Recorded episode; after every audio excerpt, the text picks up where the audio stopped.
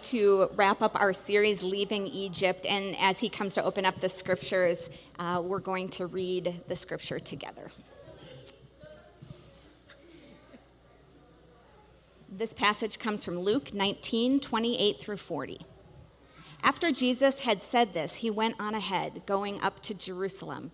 As he approached Bethphage and Bethany at the hill called the Mount of Olives, he sent two of his disciples, saying to them, Those who were sent ahead went and found it just as he had told them. As they were untying the colt, its owners asked them, Why are you untying the colt? They replied, The Lord needs it. They brought it to Jesus, threw their cloaks on the colt, and put Jesus on it. As he went along, people spread their cloaks on the road. When he came near the place where the road goes down the Mount of Olives, the whole crowd of disciples began joyfully to praise God in loud voices for all the miracles they had seen. Blessed is the King who comes in the name of the Lord, peace in heaven and glory in the highest. Some of the Pharisees in the crowd said to Jesus, Teacher, rebuke your disciples. I tell you, he replied, if they keep quiet, the stones will cry out. This is the word of the Lord. I love that line from Jesus that if they keep quiet, the stones will cry out. It's such a powerful idea of just thinking about Jesus at creation, gathering some dust, and then the Holy Spirit breathing into that dust and creating humanity. And here he says, hey, if these people don't cry out, the stones will cry out. Well, today is Palm Sunday, and we are talking about the Palm Sunday event, the first one when Jesus arrived into Jerusalem. And of course, that wasn't Jesus' first time into Jerusalem. It was, you know, many times he had been there to celebrate the Passover and do other things. But this moment was a tipping point. There had been three years of Jesus' ministry where he had been healing people, casting out demons, raising people back to life. And in that, the crowd started to gather and to listen to him teach. And so this time, when he arrived in Jerusalem, all these crowds were gathering in excitement for him, in anticipation of him. And in an attempt for us to put ourselves back in history a couple thousand years ago to remember that event, I want to watch just a quick video clip, you know, an artistic rendering of what it might have been like in Jerusalem when Jesus arrived and came in like a king on a donkey. So let's take a look.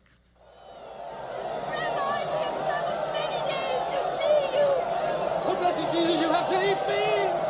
Welcome to our city!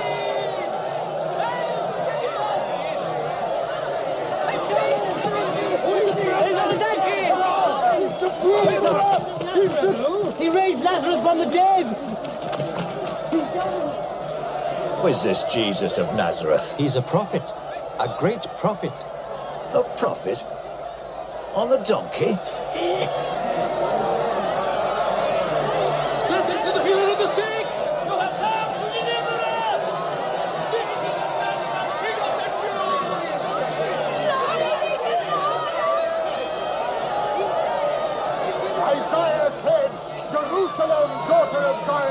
Behold, thy king cometh unto thee, humble and meek. Honor to the Lord, son of David!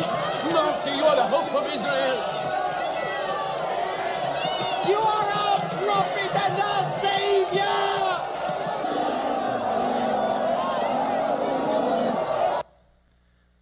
What, what were the people excited about? You know, here they're gathering, they're breaking off palm branches, they're laying their coats down. What were they excited about? Even in the, the little dialogue, they said they were excited about Jesus' his miracles. They were ex- excited about the things that he had done. And they were excited about this possibility that Jesus would rescue them and kick out the Romans and end their oppression by Rome, just as God had did back when he removed the people of Israel out of Egypt in slavery. These are some of their hopes and their excitements. And yes, they were inviting Jesus into Jerusalem as their king, which is right and true. But they may have been missing a little bit of Jesus' heavenly kingdom that he was accomplishing this time as he arrived in Jerusalem. Well, today we're wrapping up the series, Leaving Egypt. And in this series, we've been looking at this idea that the Exodus story is our story. This Exodus story where God delivered the people of Israel out of Egypt in slavery and brought them into the promised land.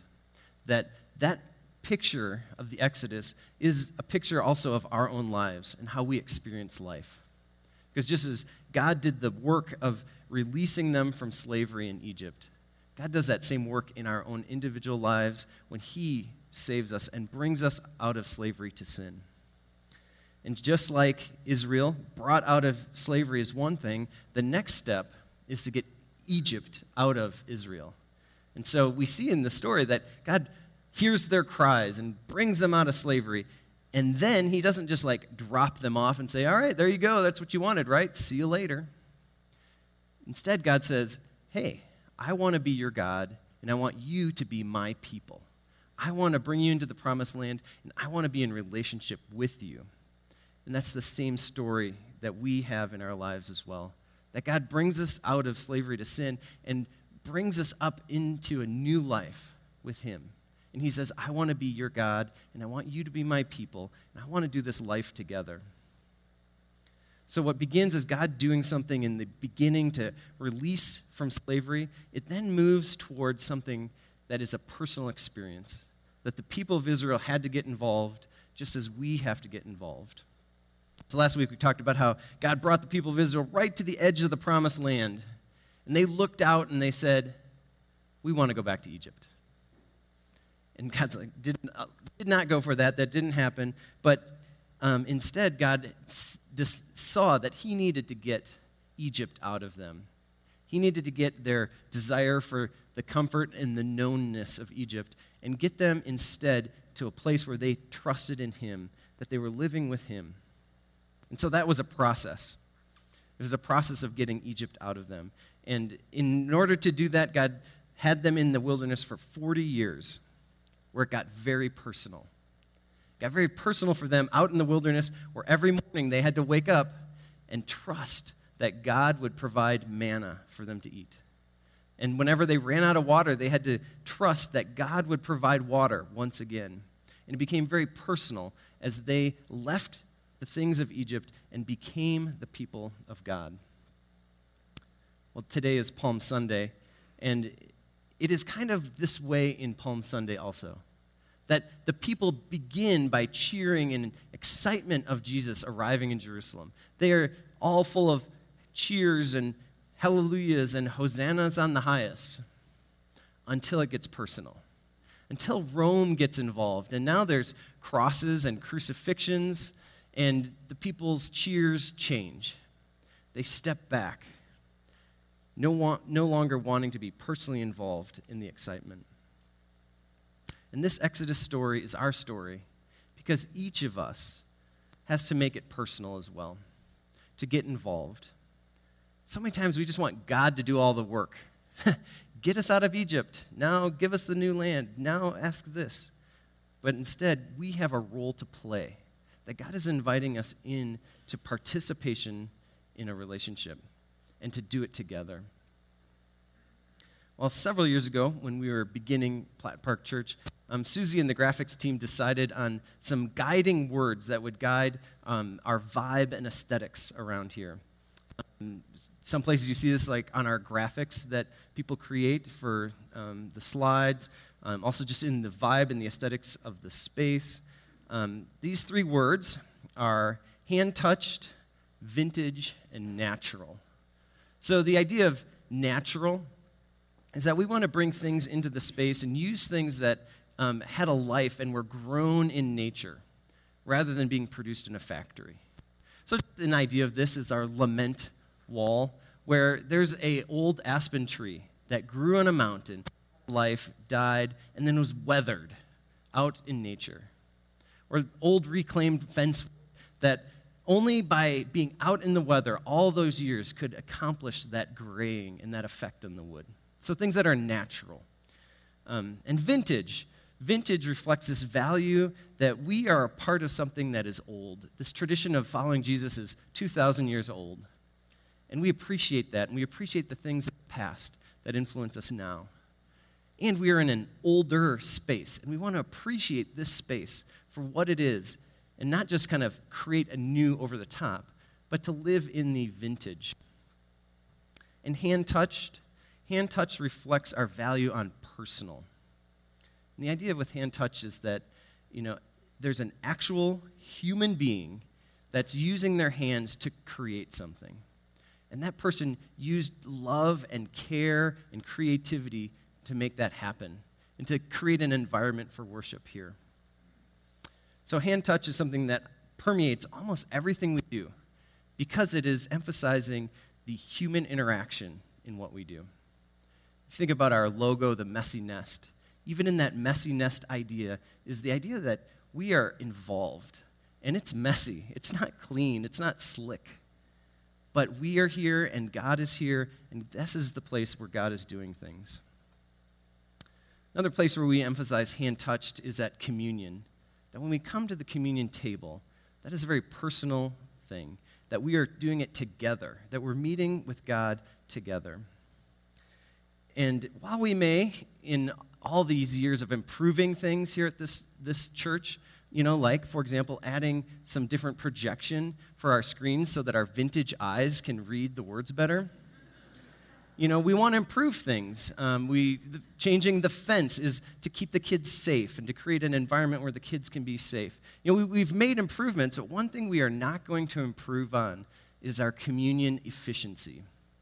Now, I know some churches might want to go and buy the Communion Dispenser 5000 that just shoots a little cracker into your mouth and then squirts a little grape juice in. But we, we don't want to get that Communion Dispenser 5000 because we value hand touched. We value that at communion that there's a person holding the bread, looking you in the eye and saying, "The body of Christ broken for you." There's another person, very inefficient, to hold the, the juice and say, "The blood of Christ shed for you." We value that hand touched nature of communion where someone is looking you in the eye, giving you a blessing. That we're in this together. And that's why I appreciate our communion servers. So many of you come and participate by serving. And what a blessing it is to you to be able to serve in that way and to look at each person and give that blessing. Well, last week, we left Israel at the edge of the promised land just 18 months after being released from slavery in Egypt, they stood at the promised land ready to go in, and they wanted to go back to Egypt.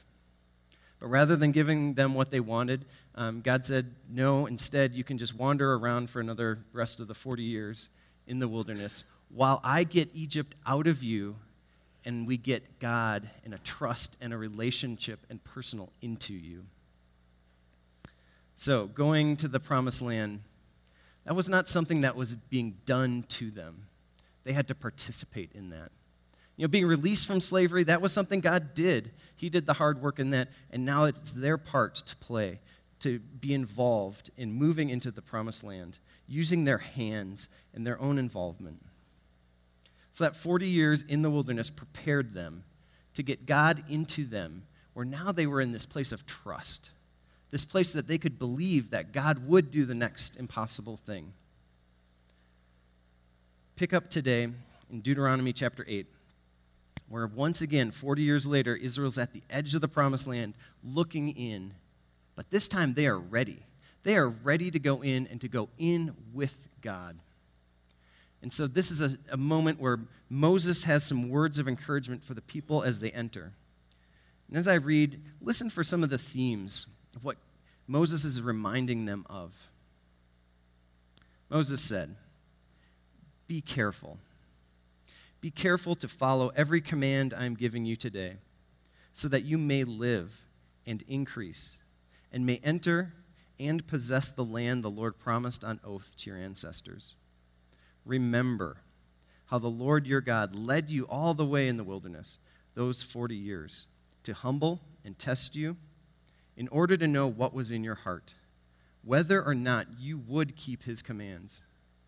He humbled you, causing you to hunger, and then feeding you with manna, which neither you nor your ancestors had known, to teach you that man does not live on bread alone, but on every word that comes from the mouth of the Lord.